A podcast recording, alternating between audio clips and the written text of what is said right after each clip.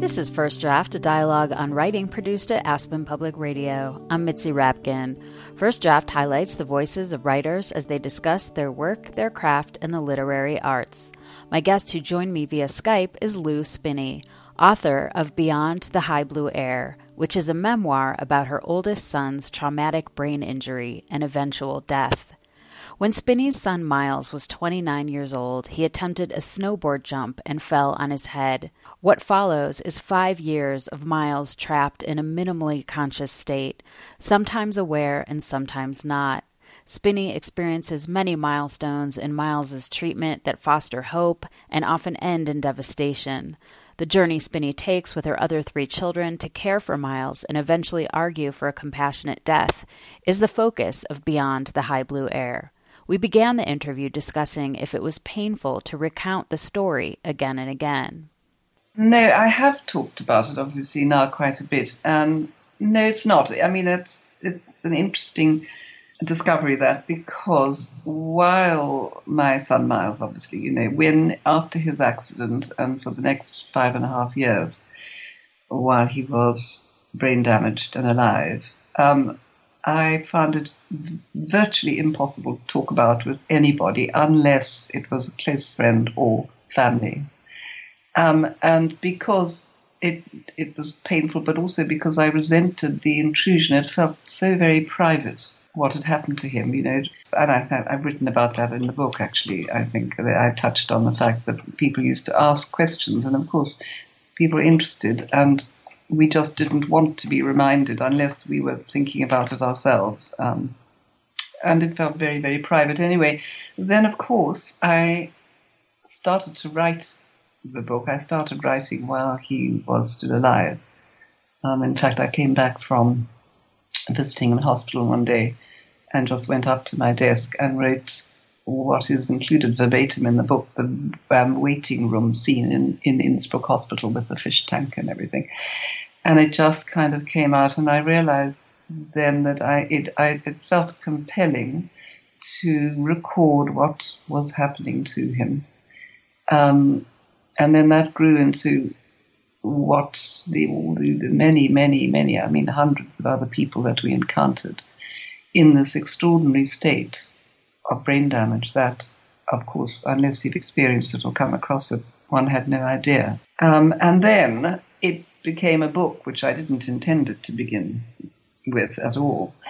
Um, and then here I am sharing it with strangers. So um, I don't find it painful now. Somehow, I know I want to share it. I, I, it's, it feels important that people might understand brain injury and, and what happens. But also, it's an, it was it became a kind of I realized retrospectively it was an elegy or a tribute to Miles, and I find it incredibly moving for any reader who and people do get in touch with me um, after reading it and have understood and responded and feel as if they know Miles. And I think, gosh, for every just one reader that writes that, it was worth it that he, you know, so long as the memories are there, he's he will continue to exist. Tell me a little bit about Miles and then the accident. Um, okay, so he was he was my eldest child, and from the beginning, he was very he was very bright, and he was very um, he was a very powerful, strong character, and he was very funny, uh, very down to earth. Um, but he was also an intellectual. Uh, but he was physical as well. So he was a, he was a lot of, and of course, as a mother, there's always the risk that it sounds like hagiography, you know. But he really, in many ways, he really was an exceptional young man and gifted, um, and but also kind and funny. Um, and he liked taking risks. I mean, it was part of what excited him. So he would go skydiving, or I think I've written about that as well in the book. When we went on holiday to South Africa, he would immediately find out that he could go and dive with sharks because he was really scared of sharks from having seen Jaws, and so on. And so, you know, snowboarding was something he loved doing, but particularly because there is that the sense of freedom when you snowboard, but also the excitement of, of doing the jumps.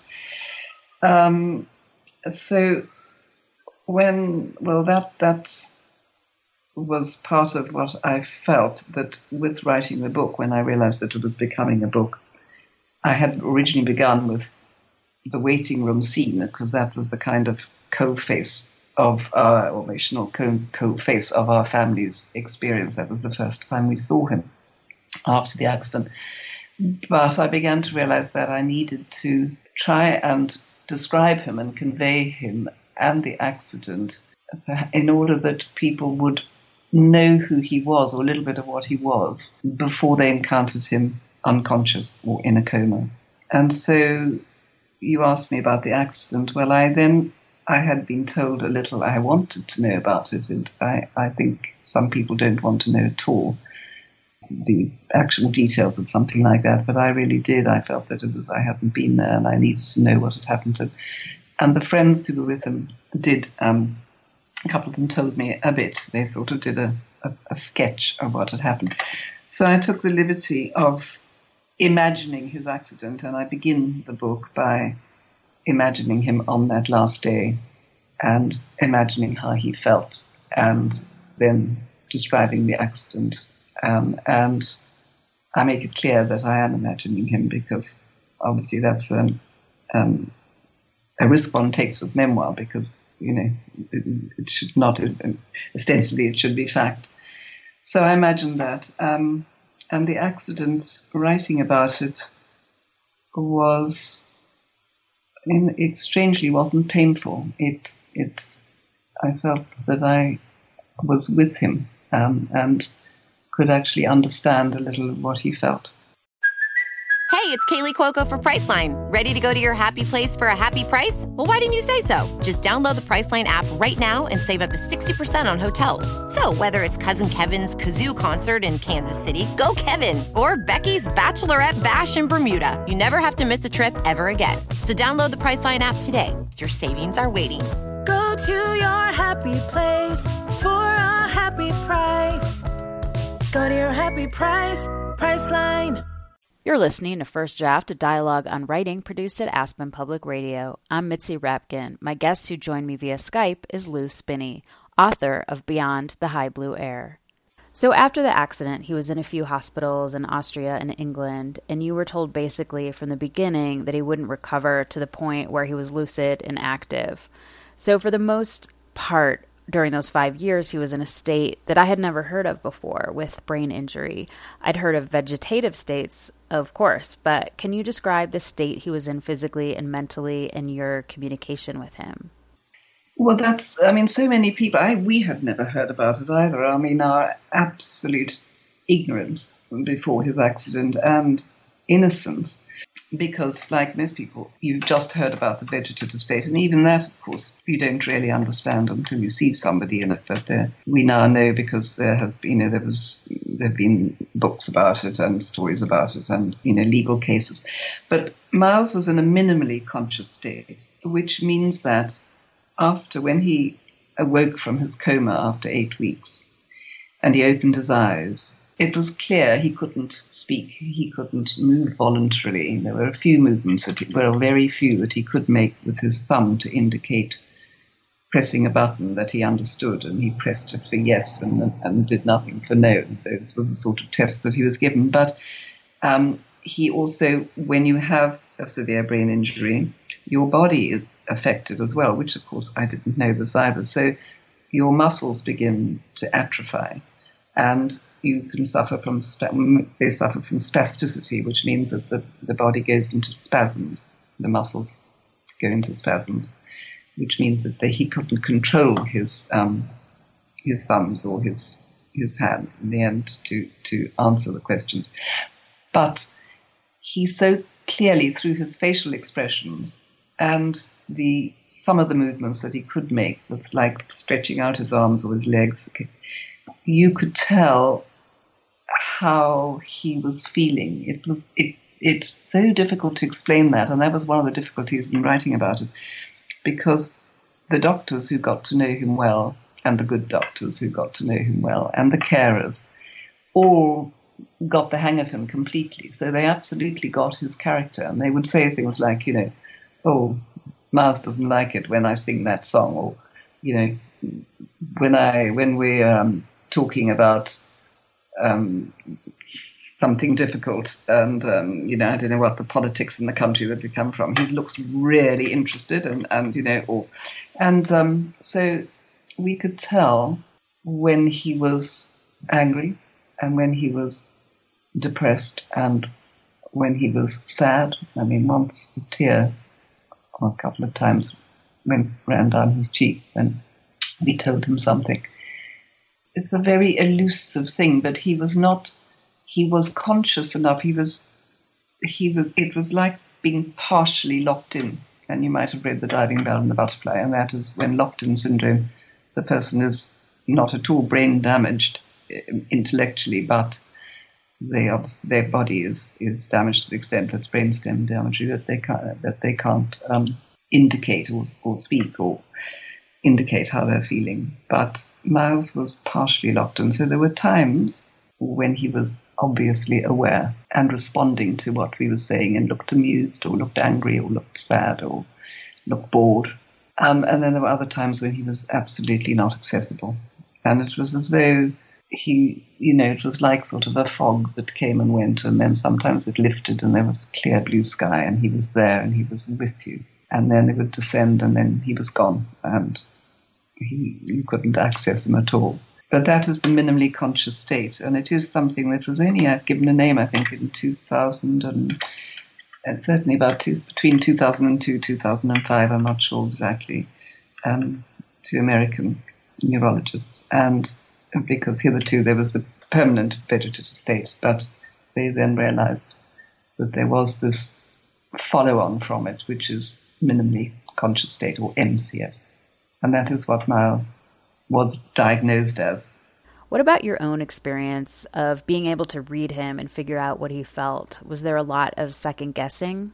Of course, there was that too. So, of course, that was part of the painful thing is that you could never be 100%, well, sometimes one felt was, you know, you were quite certain, but you, at the same time, the, for example, I would start to read to him and then think, does he really want to listen to this? Does he want to know what, you know, he was very interested in politics. Um, so I would read from the paper and tell him that, you know, the new prime minister just been elected. And I think, how on earth could he want to know this? Does he want to know this? Is this what he wants to hear? Is it too painful? You know, so all the time there was that ambivalence of knowing what he wanted.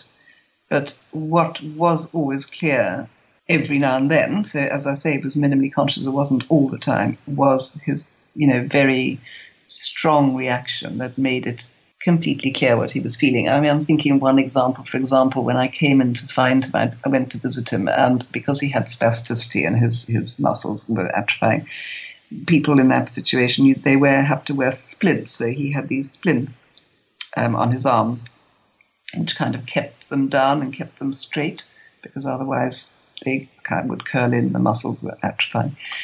And he had splints had been put on, and he was sitting in his chair, and usually they were only left on for a certain amount of time because they were uncomfortable. And as I came into the room, I could see him in the corner.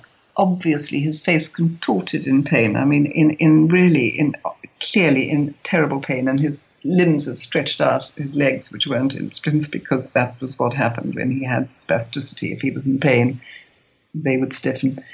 And so I went over to him and said, oh, God, what on earth, what happened to you, Miles? And God, what it is. And had a look at the splint and undid it. And he had a huge red weal where the splint had been put on too tight and was cutting into his arm. I mean, it must, and I did, you know, it must have been incredibly painful.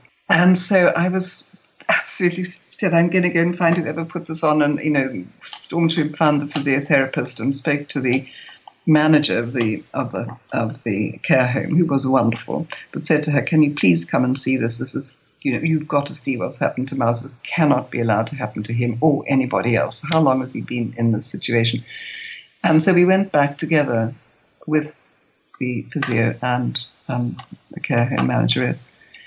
And by then, of course, the pain, the, the splint was off, so it wasn't hurting him, but he was still looking extremely uncomfortable. And as I was speaking to the manageress and saying this must not happen, you could see him starting to smile. And the manageress, who knew him very well, she said, Gosh, Miles, you like it when your mum tells us what to do sometimes, or when she's looking after you like this. And it was an extraordinary thing that she could, and he clearly he was amused. It was it's such a very subtle thing that a person who can't communicate, and he was in a state of altered consciousness, so you don't know really how much he can sense his his body in space, for example, where he where he knew, but he knew where he was exactly. I mean, his sight had been damaged in the brain injury on the right side of his brain, so his sight was damaged as well. So you know, you one never knew at any point exactly where he was, or what he was seeing, or how he could comprehend anything, and even how it sounded like, whether things were hollow and echoed. You know, it's it's it's a mysterious, unknowable state, minimally conscious consciousness because we saw him so much and we knew him so well, a lot of the time we were sure that we understood what he was feeling, and he made it very clear, both to us, as I say, and to doctors and, and the carers. You're listening to First Draft, a dialogue on writing produced at Aspen Public Radio. I'm Mitzi Rapkin. My guest who joined me via Skype is Lu Spinney, author of Beyond the High Blue Air during this whole experience from the initial shock of the accident where you have hope that he'll be okay and it's new for you to you know being told then oh after eight weeks he'll be out of a coma and then we'll know more. Or after a year we'll know more about his state. And i'm wondering if you can talk about the role of hope and how having hope for maybe five years um, affected you how hope changes and what it does to you and your thoughts about it. Well, it's that was an extraordinary thing was that absolute constant seesaw of hope and despair, um, which everybody in that situation experiences. When the accident happens, there's absolute terror and a horror, but obviously hope as well, because you know nothing. So our complete innocence and ignorance. And hope was feasible as well, because until um, well, at any stage, in fact, there was always just the feasible hope that he might get better than he was. And certainly in the beginning, of course, there was the hope that he would wake from his coma and be. We thought at the beginning he might just be perfectly fine, and even if he was a bit, you know, perhaps had to be in a wheelchair or something, you know, that would be fine. We we would look after him and we would be there for him. So every day there was this literally every day there was this seesawing of hope and then something would happen and there would be despair and living with that it gradually gradually as time went by the burden of reality, hope began to atrophy, use that word again, um, into resignation. And um, little tiny, only a few little sort of bursts of hope, as I could describe it, would, would come. You'd think, gosh, there's this new technology that, you know, he can use a machine to um, indicate through sound what he's feeling. And then, you know, it, it didn't work, but there was hope for a moment that was the, actually the incredibly difficult thing to try and retrieve when I was writing the book. Because, of course, by the end, I was writing from the complete end point of hope, which was the loss of Miles. Um, but I had to try and retrieve and imagine and describe that hope. We kept the hope going as long as we could. Um, it was necessary for us, and it was necessary for him we felt. So we had to keep him buoyed up with hope and tell him that he was going to be just fine. And, well, you know, fine. You couldn't tell him really. We never wanted to admit what we thought might be the case. And then, you know, I sometimes wonder whether I think maybe being so down to earth and so honest, which he was with himself and other people, that perhaps that might have been a good thing to do and to be completely honest with them. But, you know, it's very, very difficult to tell a person quite how very damaged they are. After time goes on and Miles has been moved to his long term care facility, your daughter Claudia comes home from visiting him and she had a profound experience. Essentially, she understood from her communication with Miles that day that he wanted to die. And it sounds like maybe he felt like that for a long time, and this was your path to understand that. But that was a moment where something clicked for all of you that his life was an unbearable existence. And I'm wondering if you can talk about this realization and your efforts to try to make that happen. She came back, and what happened when she said, Miles told me today he wanted to die, was that actually what she did was articulate what the rest of us had been feeling for some time. And again, that question of hope that we felt so necessary, it felt so necessary to keep hold of it. We'd just not really allowed ourselves to articulate the truth, which was that we knew and had known for a while that Miles just did not want to continue, and, and understandably too. As my son Will said, you know, he said even if I if I were in Miles's situation and I was told that I might there may be some kind of recovery possible in a year's time, I still wouldn't want to go through that yet because of course he could never be completely cured. It would just be some his body was already so damaged. But it was Claudia articulated it and we then faced it. And that moment was we all sat together and talked. And, you know, we realized that absolutely nothing had changed and that we had all known that he did not want to continue. We, we then acknowledged it. And at, at about the same time, his the consultant, the doctor, a rehabilitation consultant at his hospital, spoke to Will and said that he'd been wanting to speak to me, but he'd found it too difficult to, to broach the subject because he thought it would be too painful, but that he wondered if we had considered applying to the courts to have Miles's life ended because, in his view, with his experience of treating Miles, he realized Miles did not want to continue. And so that, of course, was a, was a, a really important um, point. And so, following on from that, we had a meeting and we met and spoke to his doctors, and there were two doctors, and they both said that they both strongly of that view that Miles had made it clear to them too. And um, so I then went to see a barrister, made an appointment, and we saw a barrister who specializes in end of life decisions. Um, in fact, he was involved in the famous Tony Bland case, which was the first time in 92, 93 that um, a person in a permanent vegetative state was allowed to have his life ended. The problem was Miles was in a minimally conscious state. And we had the meeting, and he said he would take the case on, having heard the story and having heard from all the doctors and from doctors from different hospitals. But I was recommended contacting a doctor who was the um, a rehabilitation doctor who was also what's known as the official solicitor, which means that at the Court of um, Prote- Family Court and Protection, he represents the person who the family have applied to have their life ended. So he represents the the patient, and he told me that although he sh- he probably shouldn't tell me, and he was very sympathetic. He said that he was involved actively at the time in a case of a woman who was a minimally conscious state, and it was the first time it had come before the courts, and that it was a long and ongoing. And he recommended that we don't do anything until the results of this case because it'd be very expensive and difficult and and that he would keep me informed. He said, ring me back in six months. And so we realized that, that we obviously would have to wait. And we just, it was difficult then with Miles because, of course, we'd now changed course, but we now tried not to be falsely upbeat with him, but just to continue to look after him and be with him and try and keep him comfortable, etc. And um, in fact, he died naturally before this case came to an end. And it did come to an end six months after his death, where the woman was refused um, permission, or the family was refused permission to have her life ended, although it was obviously clear from the story that she too did not want to continue and had been a very strong character. All her family and doctors and carers felt that she wanted to end it, but the judge disagreed.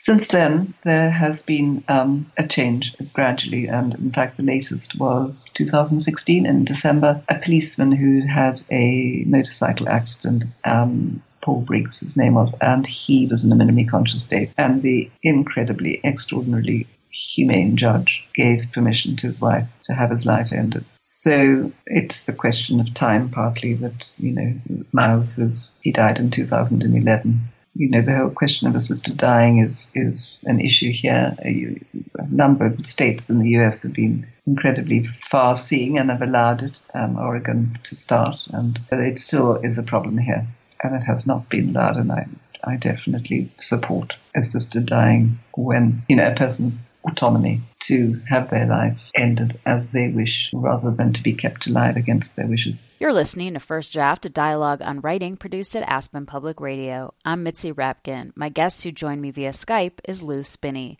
author of Beyond the High Blue Air. Do you think about life in terms of our state of consciousness now or in terms of our brain activity? Is that how you define life? Um, that if you don't have mental capacity, then it's not really a life?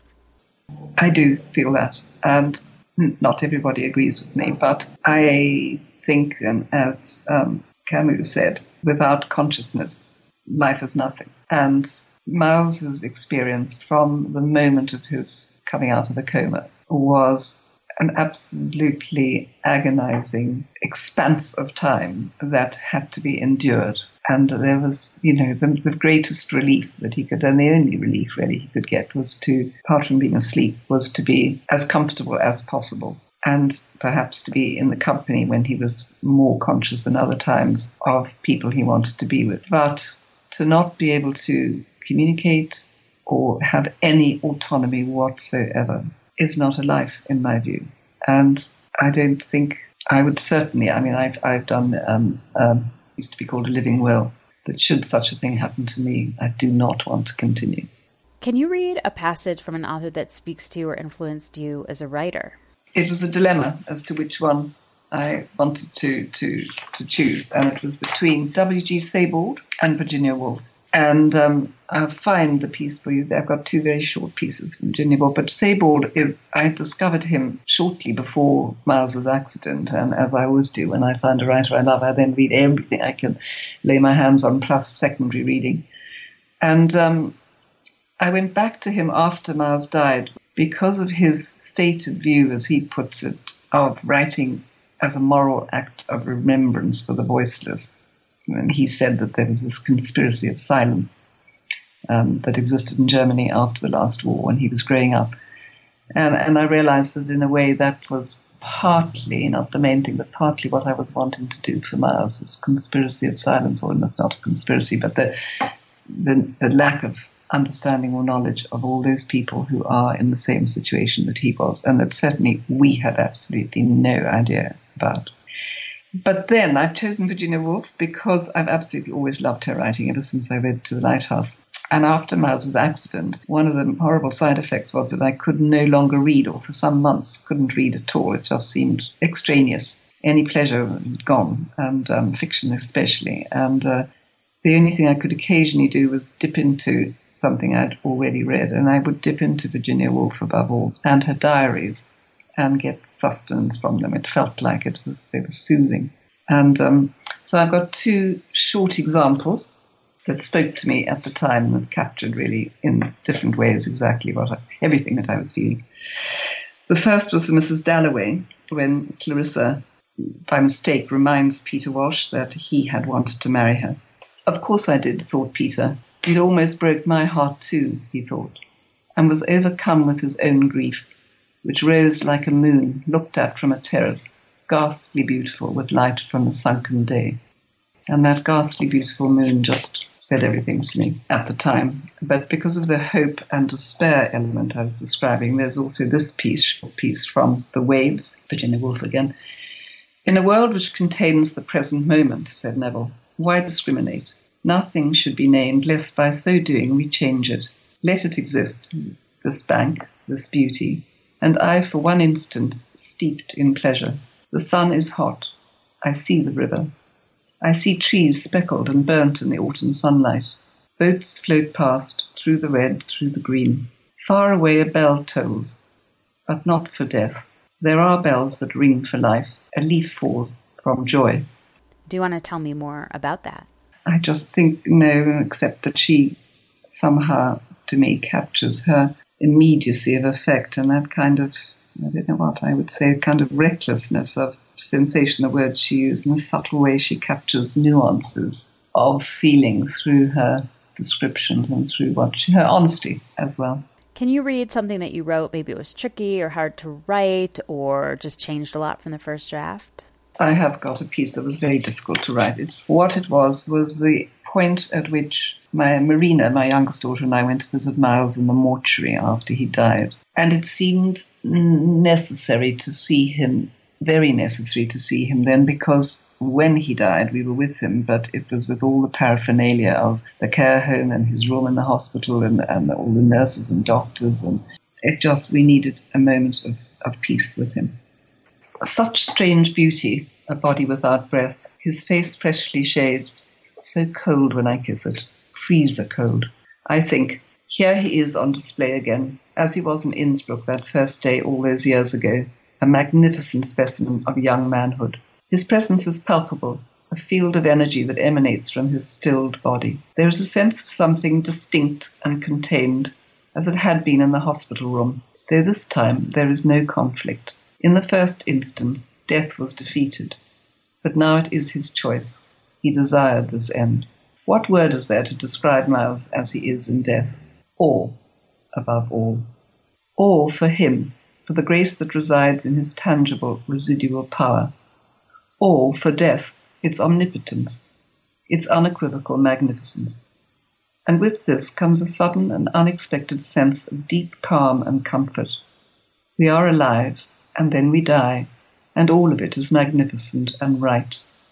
Grief will resume, but for now, standing here in this alien underground room, I am suffused with reverence for the life that Miles was given to live and lived so intensely. Marina takes my hand as we leave. He loved us too, she says. That is ours to keep. Do you want to tell me more about that? It was just, it was very difficult to write, but um, it was a very important moment seeing him there, and it was a beautiful moment.